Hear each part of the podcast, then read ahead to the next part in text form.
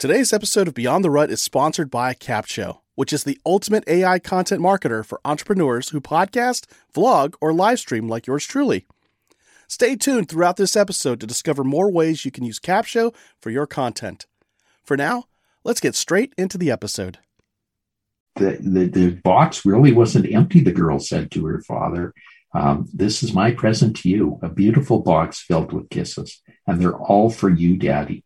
The father was crushed. He put his arms around the little girl and begged her for forgiveness. Welcome to Beyond the Rut, the podcast that shares encouraging stories and practical tools to help pull you out of your rut and into a life worth living. I'm your host, Jerry Dugan, and in just a moment, we're going to be joined by physician, author, and speaker, as well as coach, Dr. Allen Lycka. Now, Dr. Allen Lycka is going to share with us his story of how he and his wife actually thought he was going to die of a stroke. Uh, but it turns out, no, he was diagnosed with Lou Gehrig's disease. Still dying. Uh, but he was determined not to just accept that fate. Got another opinion and another, did some testing, more testing. Turns out he was bitten by a tick. Now, that's not the whole story. The thing is, this whole experience woke him up and made him realize it was time to live a fantastic life. So, over the next few decades, he and his wife did just that. Now, he shares his 13 pearls of wisdom with his audiences on how to also live a fantastic life. And that's what we're doing with you. We're sharing some of those tidbits from his latest book, from his speaking series, and his TEDx talk with you because we want you to live life beyond the rut and live a fantastic life as well. So, sit back and relax unless you're throwing pebbles into a pond to watch ripples become bigger ripples and multiple little ripples. And I don't know why. Uh, just something satisfying about that still. And maybe it's because I just came off vacation and all that good stuff. But here we go. All right, Dr. Lycka, thank you for joining us on Beyond the Rut. How are you doing over there in uh, Edmonton, Alberta, Canada? Doing great, thank you. It's a beautiful sunny day. It's nice, and we're very happy to be here. Thank you for having me on your show. Oh, my pleasure. Uh, it, weather-wise, complete opposite where I am. We're having uh, uh, thunderstorms and and lightning, and I'm loving it. I, I, don't know why. I'm one of those weirdos who loves rain. Uh, when everybody else is like, no, put it away. I think the army broke me like that. Uh, so we had a chance to connect because of uh, a mutual organization, Interview Valet. Uh, I know Tom Schwab. He's been a guest on the show. Gotten to know um, Karen Schwab because she pretty much runs the show for Tom on on the uh, behind the scenes and of course they have a whole team of folks who get authors and creators like yourself connected with podcasts that fit your platform so uh, just a quick little shout out to interview valet and for any of you out there, if you got a platform you're launching or a business you're trying to build, uh, they're definitely a great resource to connect you with podcasts that fit your niche. And, and Dr. Lycka, you probably had lots of experience with that and, and lots of connections with podcasts because of them. Yes, for sure. Interview Valet is nothing but the best, and I recommend them highly, especially Tom Schwab. Yes. And you know, I forgave Tom that he was in the Navy, not the Army, but that's okay. That's not important. For sure. uh, he's probably rolling his eyes right now if he hears this. Like, oh, Jerry, I thought we were friends. We are. Uh, so I did notice that in your background, you're a cosmetic dermatologist. You did cosmetic surgery. You've got uh, a very long, successful career in that. And I bring that up because a couple of friends of mine, good friends of mine, Mai and Miriam, uh, they were appalled, I guess, a couple months back when they learned that me, a 45 year old man, I I wash my face in the shower and I use bar soap. And they're like, and they said I need to stop doing that. They try to give me a lot of tips, uh, but they also introduced me to something called hyaluronic acid and say, you know, treat your face with this in the morning and then the evening, make it part of your routine. And then as I was doing my homework on you, Dr. Lycka, uh, I learned that you're one of the, the, folks who did the early work on introducing hyaluronic acid to the market and it's now kind of a staple of skincare. And so with that, uh, one, thank you for your work, but also what kind of advice would you give a 45 year old man uh, about skincare and how to use hyaluronic acid properly? And I'm, I'm asking for a friend. You know, I think it's simple. The best thing to do is keep it simple, uh, silly. Uh, you know, if you get too advanced, it really doesn't matter. You know, men have this big advantage in that we shave every day. So we mm-hmm. really exfoliate our skin every day. And that is a huge, huge advantage on everything else because exfoliating the skin is really what helps keep it renewed and helps keep it really get nice and soft and beautiful. So exfoliating every day does help and just shaving is an exfoliating process. So, you know, as far as soap and water, eh, you know, I think bar soap is not a bad choice as long as you use something like Dove. Dove has a moisturizer in it and it's better than the harsh soaps. The harsh soaps with deodorant should be avoided from the face because they're just too harsh. Uh, mild, gentle cleansers are preferred in this day and age. Um, you know, the big thing is, uh, with people of color, like is to make sure you don't get inflammation in the skin. And by keeping the inflammation down, that way you prevent uh, areas of hyperpigmentation and areas of hypopigmentation. So that, that's an important thing to do in your daily routine. So just keep it simple. Um, uh, if you're still getting acne at your age, well, uh, so be it. Uh, if, if that happens, then using some of the over the top, over the preparations like benzoyl peroxide do help to keep it under control. And that's all you basically need. Um, you know, most people don't need a lot of skincare. Uh, as we get older, the biggest thing you should be doing is putting on a sunscreen every day because sun is one of the things that damages the skin and causes a lot of hardship. So sunscreen should be added to everybody's makeup routine every day and uh, to protect the skin, especially from the from the elements of the sun rays that a person gets they did make me get some. I mean, they made my friend get some sunscreen as well. so uh, thank you for that. And um, I guess they owe me some I told you so's as well. Uh, but then I've got one I can go back and say, hi, I can use bar soap. I mean, my friend can use bar soap. Uh, and that's uh, as long as it's something moisturizing like Dove. Cool. I've, I've made note of that. So that, uh, so now I've taken care of me in this episode. Uh, let's talk about why we really got you on. And, uh, so you've had a long career as a dermatologist and I'm sure people have asked you about that a lot, but around 2003, it, if I remember correctly, and if I've done my homework right, uh, you got hit with some news that uh, was really life altering, it says. And let me start with that uh, just to begin with. You know, have you ever had an experience where your whole life changed in just seconds? Yes. Yeah. A few. well, when it does happen, your whole life just takes a turn for the worst. And I was walking with my wife in Disneyland in 2003, the happiest place on earth. Mm-hmm. And my wife turned to me and she said, What's wrong with you, hon? well, for once in my life, I hadn't said anything wrong. I hadn't done anything wrong. I hadn't even thunk anything wrong. So I didn't know what she was talking about. She said, Well, what's wrong with you? Well, my right foot had suddenly and mysteriously developed a foot drop. It was slapping on the pavement with every foot, with every step I was taking.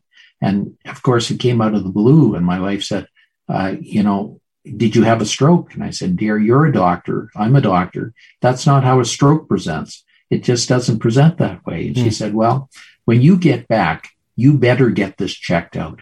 Now, when your loved one tells you to get it checked out in that tone of voice, what do you do? You do it you do it. You don't have any choice. You don't have any option. so I went to see dozens of doctors, not, not just dozens, but hundreds of doctors. I had CAT scans. I had brain scans.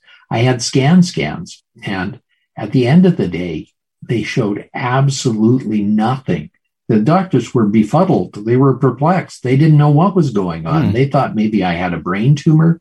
They thought maybe I had a slipped disc but there was nothing on any of the tests. And you know what a doctor does when he can't find anything wrong on any test? No.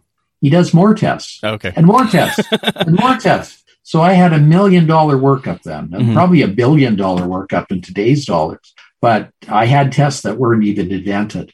Um, and, you know, at the end of the day, they were so befuddled, they sent me to a neurologist. A neurologist is a brain doctor. He's the doctor that's supposed to have all the answers to all the pieces. And at the end of the day, I ended up at his doorstep. So I walked in and I said, Hi. He said, Hi back. Uh, you better be sitting down when I tell you this. Mm. You have ALS, Lou Gehrig's disease. Get your affairs in order because in six months you're going to be dead. Oh. Wow, that's a ton of bricks to be hitting with as you're just meeting somebody. Yeah. So I asked him, is there a way to prove this diagnosis? He said, of course, on autopsy. Oh, geez.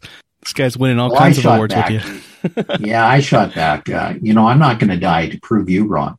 But you yeah. know, when you go through something like this, you go through uh, the phases of death and dying. They were, they were written in a book by Elizabeth Kubler Ross, and she wrote five phases. One was anger, and I became angry. I could bite the head off nails. I really could really go through a phase where I wasn't fit to be uh, talking to people because I was so angry.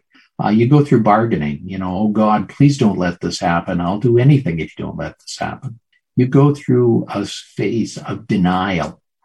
There's nothing wrong. I can do anything. There's really nothing going on.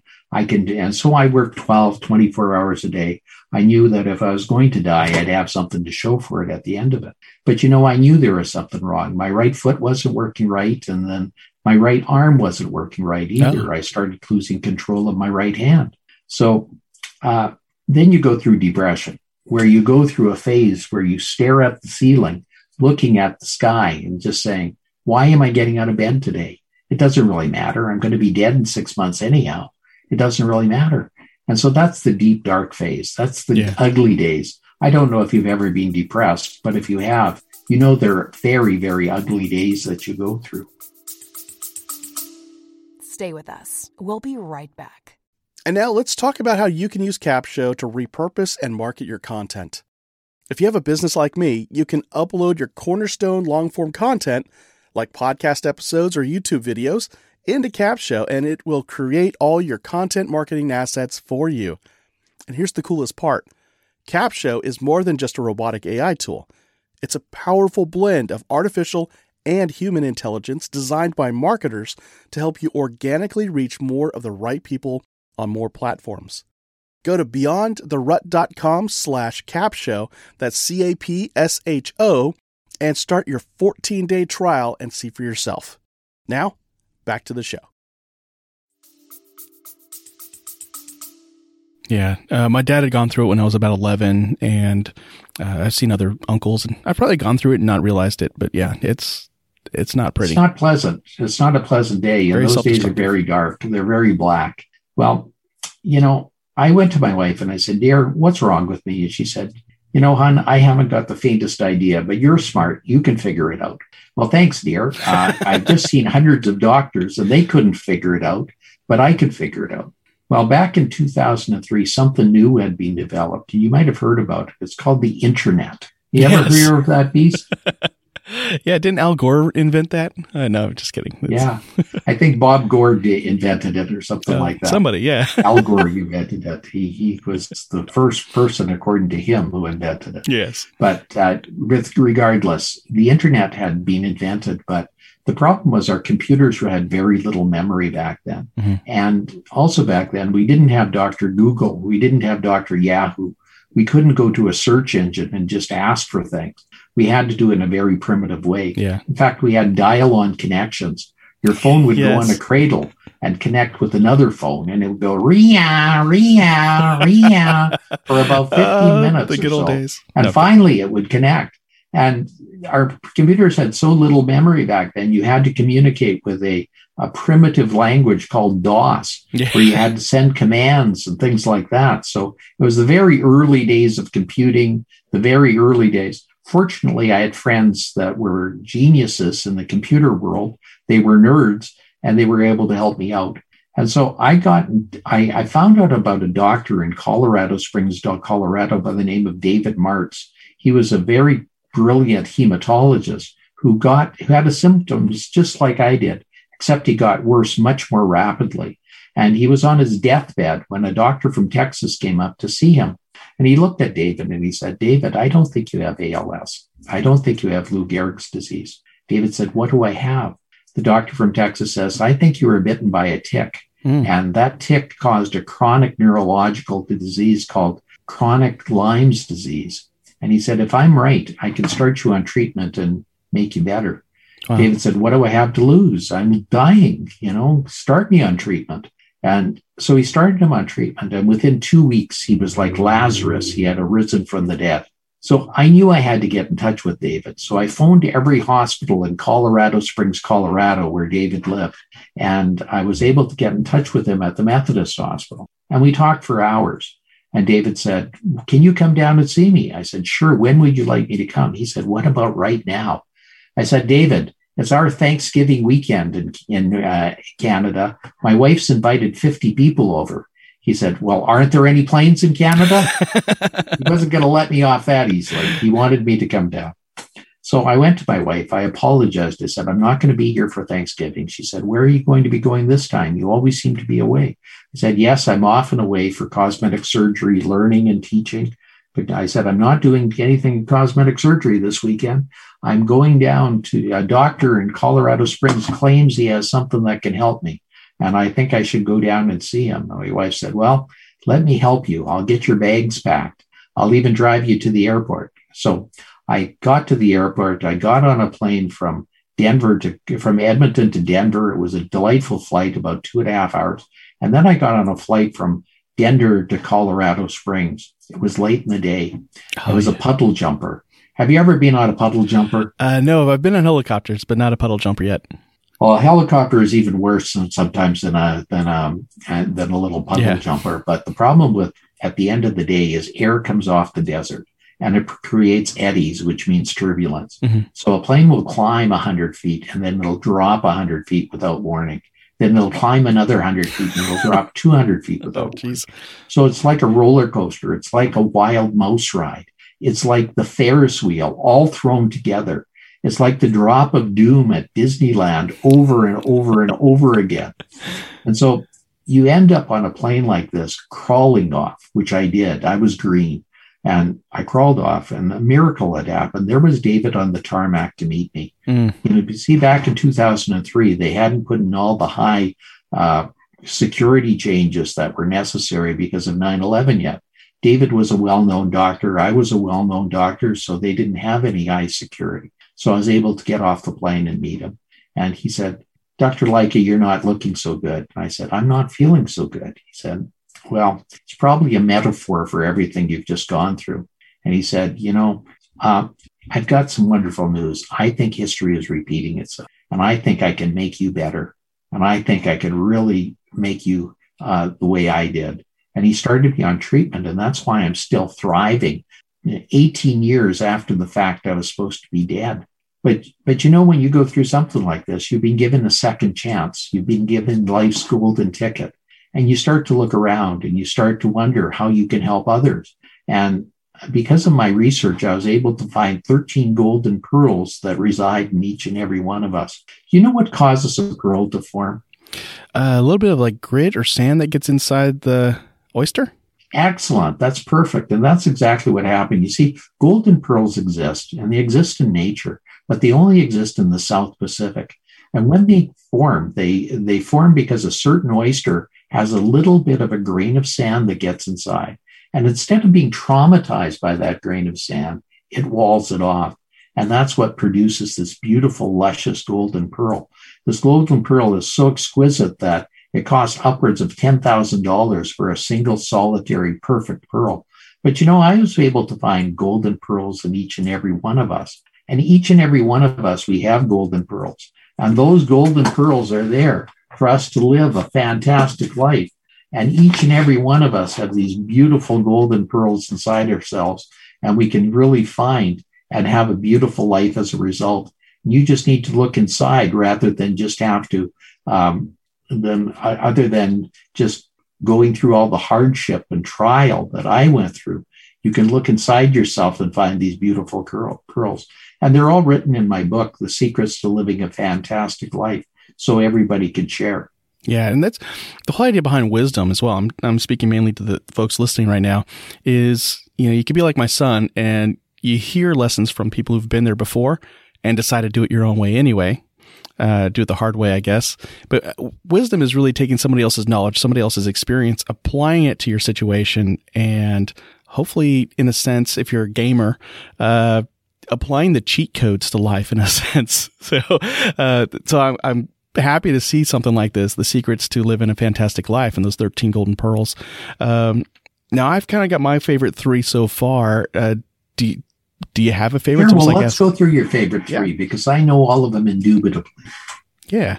Uh, oh, yeah, of course, because you wrote the book. uh, so, top of the list is actually the the one that is the top of the list in the book, and that's the the one that you kick it off with, uh, love. Um, you know, it's you know, I'm a Christian. That's my background, my my faith, and uh, love is a beautiful uh, yeah. concept, and you know, love is one of the few things in life that you get more of by giving. And that's a, one of the most amazing things about it. Just by giving it, you get more of it. And you know, unfortunately, the downside of that is um, you can also get more hate by giving it as well. So, uh, of the two, I think love is the most important. And Reese Witherspoon said, You always gain by giving love. So, I think that's a wonderful statement. And in my book, each and every uh, each and every one of my pearls is preceded by a beautiful little story. I'd love to read you the story of the, of the uh, that begins the chapter on love. Yeah, I'm going to get some tissues. Go for it, though. there once was a three year old girl who was extremely happy. She was angelic and had red, curly hair. She was always singing and playing. She never walked. She skipped everywhere she went. The world was her oyster. From sunup to sundown, everyone who saw her had a smile on their face. One day, her father punished her for wasting a roll of gold to- wrapping paper. Money was tight, and he was became infuriated when the child tried to decorate an empty shoebox to put under the Christmas tree. Nevertheless, the little girl brought the gift to her father on Christmas morning and said, This is for you, Daddy. The man became embarrassed by his overreaction earlier when he realized that the daughter had filled the shoebox with kisses. And so the, the, the box really wasn't empty, the girl said to her father. Um, this is my present to you, a beautiful box filled with kisses, and they're all for you, Daddy. The father was crushed. He put his arms around the little girl and begged her for forgiveness. Only a short time later, a tragic uh, car accident took the life of the little girl. Her father kept the gold wrapped shoebox by his bed for many years, and whenever he was discouraged, he would take out an imaginary kiss and remember the love of the child who had put in, who had put it in there. And when he closed his eyes, he could see the little girl on his lap. He could hear, her giggle, and he could feel her uh, presence. He actually felt her kisses, and in his mind, felt that she was there with him. Many years later, the man died of a broken heart. He went to heaven, and St. Peter met him at the pearly gates. St. Peter said, To enter, you must give me something very valuable and then I can let you in. The old man gave St. Peter the most important thing he owned, the empty shoebox. St. Peter smiled and said, Enter, my friend. You have given me the gift of everlasting love, the most valuable gift of all. And inside, he was reunited with his precious daughter. She smiled at him and gave him a real kiss. I missed you, he said. Why, Daddy? I never left you. When I died, God made me into an angel and when you opened the shoebox to get kissed, I gave you one. And I and I giggled in your ear and I sat on your lap. I was always with you. I will always be your little girl. Author unknown. Mm. I remember reading that and uh, you know, I went over to my daughter. She's 18 now, but uh, it, it reminded me of her when she was a toddler. Just that, you know, that loving person, um, you know, just there for you. Like able to know when you needed to be lifted up. My son's kind of the same way too, and just gave her a big hug. She has no idea why, but uh, those listening now you know why. But I guess you wouldn't know when I actually hugged her. But anyway, it's just amazing though that you know, kids have this purity about themselves when it comes to loving others. And I think we as adults tend to forget that. And that might be a rut that we fall into is, you know, we, we almost expect reciprocity when it comes to love and expressing love and demonstrating love. And it's like you said. And I, I think we tend to overanalyze love. You know, in, in my story, I also write about the seven types of love that there are. And, and there are really seven types of love. So each one of them is somewhat different. You know, the first type of love is called eros, which is named after the Greek love of uh, the Greek god of love and fertility, and reminds us of romantic love. There's philia, which is affectionately brother, brotherly love. There's storge, which is familial love. There's mania, which is obsessive love. There's pragma, enduring love. There's philautia, which is self love. and agape, which is selfless love. And I would encourage everybody to try to get to selfless love, which is one of the most important that you can do just by looking forward. And um, I think, you know, in my book, there's all these types for you to enjoy. And each story, each chapter is, is read by a little story. So you can get into it to a much better, deeper meaning. There's also over 150 quotes on the world's experts. So everybody can understand this at different levels of meaning. And I really encourage people to read my book. You can get a free copy by going to my website, Dr. D.R. Allen, A-L-L-E-N, Lycka.com, drallenlycka.com. Just go there and go to the box and get a free digital copy. I think you'll enjoy it immensely, just like like you have. Yeah. Oh yeah, it's a great read. I I also like that after the story, it, each chapter and each of the golden pearls goes into a conversation between you and the co-author uh, Harriet Tinka. And yes, Harriet is a very special lady. And we wrote this book because, um, you know, when I started giving back, I gave back to a society called the YWCA. We used to run the event called the Women of Distinction event. And Harriet applied for one of the awards called the Turning Point Award. That award was given to people that went through a very dastardly time of their life. And Harriet uh, had gone through a very difficult time when she was a world class model and she decided to go and become an accountant. So she was studying accounting at the University of Calgary when she met a very nasty fellow who ended up kidnapping her, stabbing her, and leaving her for dead. Um, Harriet used this as a time to uh, grow in her life. Uh, during her rehab, she met a young girl by the name of Amber that said, You should try and give back. And she did give back. And one of the things she wanted to do was to write a book. So she encouraged me to write a book. And this is why we wrote a book together. And our book is written in a rather unique way. We'd get together over coffee, we'd get together over lunch, and we'd write all the wonderful little points in it. And so there's a conversation between her and me in each chapter. And I think you'll enjoy that conversation just as much as the story we tell. Oh yeah, that it gives it a human touch to it, and uh, as I read through the book myself, I felt like I was in the coffee shop with you, sitting at the table doing what I love doing best, which is listening to people talk. Yeah, uh, and that's what we wanted you to be a fly on the wall, just listening to the conversation as we were writing it so that you can be part of it and you join our journey and become part of the journey so that you can become part of the, the experience of the book. And that's what makes this book rather unique. And that's why I think it became a bestseller in the pandemic of 2020. Mm-hmm. Oh yeah, it, and I may or may not have laughed and maybe even said something to get in the conversation while reading the book, but uh, no will ever. Well, I guess I just admitted to it. Dang it. Okay, but it, it you really accomplished the idea of having us feel like we're a fly on the wall or in the same space, uh, listening on the conversation. Uh, and I agree. It this is definitely an easy read. Um, very conversational in how it's presented. Uh, not very heady. It's down to earth. Here's a lesson. Boom. Love. Golden Pearl. Here's another one. Vulnerability. This is, you know, a story to help you relate to it. But now here's a conversation that breaks it down for you. Uh, here's some vulnerability quotes. is one of the difficult ones because mm-hmm. none of us like feeling vulnerable. None of us really want to be in a vulnerable situation. But you know, vulnerability is really where it all happens. Uh, it's because of vulnerability that you become beautiful. That was from Brené Brown, who has written a lot on vulnerability and really uh, getting to the next level. And again, I've got a little story here that I think would help everybody as well. Yeah, go for it.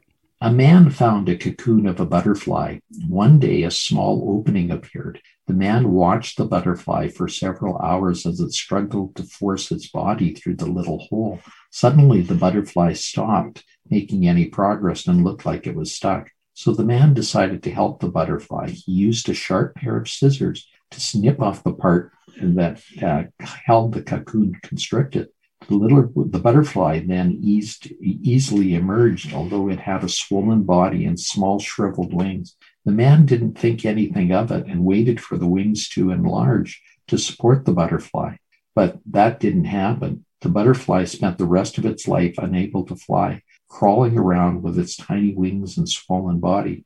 Despite his kind heart, the man didn't understand that the restricting cocoon and the struggle to get through the small opening were God's way of forcing fluid into the butterfly's body so that the uh, butterfly could grow and become a beautiful butterfly from the cocoon. The moral of the story vulnerability allows us to struggle. Struggles build our strengths if we allow them and work through them. So, you know, it's the hard things in life that makes us appear to have the beautiful things. You know, it's the depths of despair that makes us to have the wonderful uh, peaks of happiness that we have.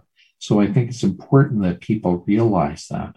Um, and, you know, uh, victory is the sweetest when you've known defeat. That's from Malcolm Forbes. And so if you've known defeat, victory is certainly there. And, uh, you know, I understand. Here's another quotation. I understand now that vulnerability I've always felt is the greatest strength a person can have. You can't experience life without without feeling life. And what I've learned is that uh, being vulnerable is to every, somebody you love is not a weakness; it's a strength. Elizabeth Shue. So to really love, you have to be vulnerable. Otherwise, you really do not understand love. And I think that's very important for people to realize. And I think it's Harriet in the book who says that if you're going for the win, you have to make yourself vulnerable. You have to take that risk to experience potential loss. Yet, if you don't take that risk, if you don't make yourself vulnerable in that way, uh, you, you don't have the chance of having that victory you're going after. Yes, that's right. And you see, Harriet is a wonderful lady, and she also runs these death races, you know, yeah. 20 miles running to 24 hours and getting these, uh, going through these hundreds of miles in a couple of days. And so she, she knows how you have to put everything on the line to attempt to win. And I think that's true of anything. If we really want to be successful, if you want to win a race, you have to put everything on the line. So you have to be vulnerable. Yes, exactly. And I, I, think there's a strength that comes from that vulnerability too. We, I know we grow up in a society, especially in the United States, where men have got to put on some bravado. Uh, we got to be tough. We got to be self-sustaining, self-sufficient. Uh, but really, I think our strength comes from being open, being human, relying on other people for help. And I think leaders across the world can tell you that has been a big part of their success is being vulnerable and being human. Well, you uh, know, I think the difficult time of COVID for us is that we've all had to draw within ourselves and we've had to go through periods of social isolation and in order to get this virus under control. And that's made us relive a period of time when we've gone through a death and dying process. I think part of the anger we're seeing out there right now is just from drawing within like that. I think the bargaining we're seeing, I think the denial we're seeing is largely because of this process. And so I think uh, this has given us a chance for our world to reemerge into a new and better way if we'll let it. And I think that's the important thing is we've got to let it. Yeah. Otherwise, we just put up the the wrong kind of walls and uh, kind of rob ourselves of that growth that would come out of a season like this. Yeah. Now, one of the things that really stood out for me, I'm going way back to the story you shared about Dr. Uh, David Martz. Um, you know, the one thing that stood out about his story that you shared was, you know, he had gotten that similar diagnosis. He's got Lou Gehrig's disease and he's going to die. And when you met him or when you heard about him, uh, he was wasting away. You know, he was accepting that statement of you're going to die. And it took an outside word uh, from that Texas doctor that said, you know, maybe not. Maybe you've got something completely different. Let's take a look at this. And taking that leap of faith and being vulnerable in a sense and, and pursuing that other possibility. It turns out he wasn't dying of Lou Gehrig's disease. He was actually suffering from chronic uh, Lyme's disease that could be treated, and he lives. And the thing that stood out for me on a metaphorical level is how many of us accept somebody's um, message of doom and gloom or hopelessness. Maybe it's our own internal message of this can never happen. I can never succeed. I can never have that type of life. And we just accept that. And in a sense, we die within ourselves. We die, you know, we let our dreams die. We let our hopes die. We let uh, our prospect for the future die And then you've got a book like, um, you know, The Secrets to Living a Fantastic Life, and it's got these 13 golden pearls. And, you know, what if you listened to those instead and applied those instead to your life? Uh, is there the possibility that you get off the deathbed of your life and you live it to a different level of fulfillment and uh, significance? So anyway, that was just something I wanted to point out. That and I think it's important that if we do live a life of fear, that fear is a, is a very negative emotion, and you know the word fear actually means false expectations appearing real. And over 95% of things that we're afraid of never really happen. And when they do happen, they often happen in ways that are much less than we dreaded them to begin with. So fear is something we should overcome. And I'm going to share with everybody a surefire way to overcome any situation that they had. And I'm going to tell you one more story. There was a carpenter, and his name was Fred. And he had worked for one company all the days of his life. And at the end of 45 years, he was tired. He wanted to retire. So he went to his boss and said, Boss, I'm done. I've worked for you all my life, but I think I'm going to retire now. The boss was taken aback. He said, Fred, you can't leave me now. Um, you built every house that we've ever built in my company, and you've been my master carpenter. He said, Could you do one more thing before you retire? Fred said, Of course. Well, the boss, he, Fred, the boss then said to Fred, Fred, could you build me just one more house? Only you can do it. You're my master carpenter. You are the person with the skills to do it. So Fred said, Of course, boss, I'll do it. But you know, his heart wasn't into it. In the old days, he used to work 24 hours a day. Now he could only work a couple. And he really dragged his ass to work every day, and he really didn't get the good workmanship done. In fact, for the first time in his life, he produced shoddy workmanship. But you know, at the end of it, a miracle happened, and the house passed inspection. So he went back to his boss and said, Boss, okay, I'm done. Here's the keys to the last house I did. Uh, it's past inspection. You can do what you want with it. And the boss said, okay. Um, he said, but don't leave yet. We're going to have a party. So he drew, drew everybody around in the office. They popped the champagne. They had the caviar. They had a great party.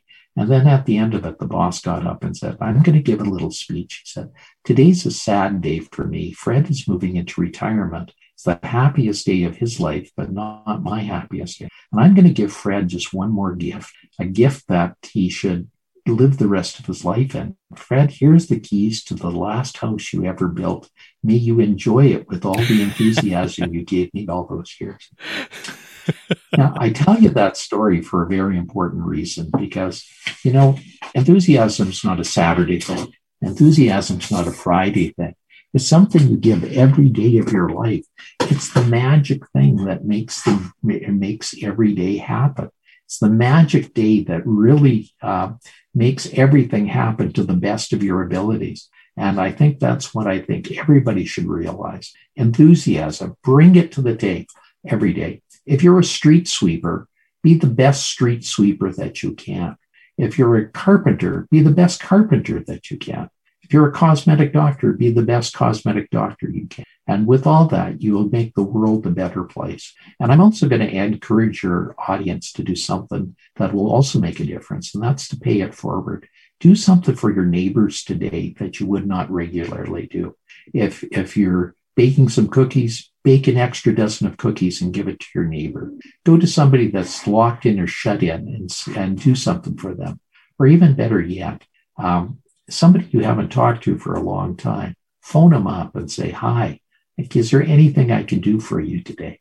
Because you really doing something for somebody else will make the world a better place. You know, if you're going to the grocery store, buy some food for the food bank today, because there's people today that won't have enough to eat, and you can make the world a better place as a result. Love it, especially the pay it forward concept. Um, yeah, if each person just paid something forward, I mean, it just changes the world. Putting your best foot forward. Um, one of the mantras I like to live by is uh, actually from the Bible. It's in whatever you do, do it as if working for the Lord, not for men.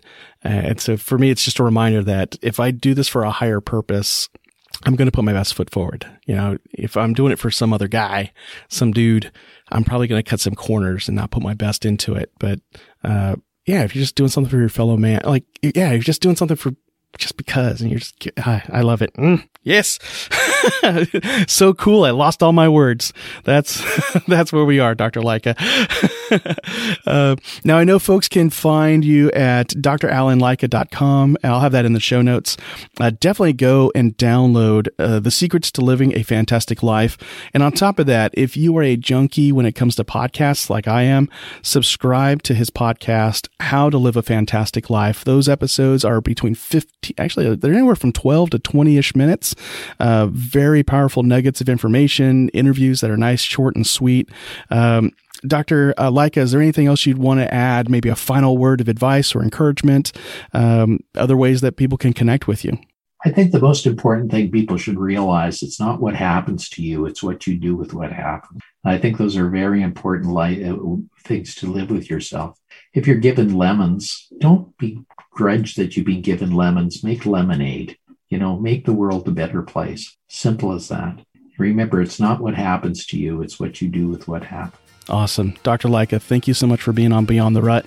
And I'm confident somebody's listening to this and they're going to find themselves getting unstuck in one of those areas of their lives. Thank you very much for having me. It was my pleasure today. Now, you heard from Dr. Lycka about some of those pearls of wisdom that you'll find in his book.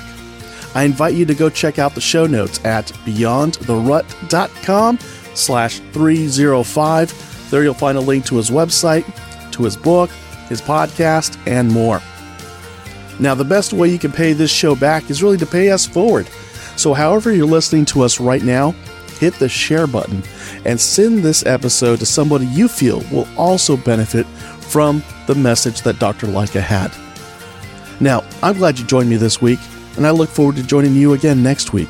But until then, go live life beyond the rut. Take care.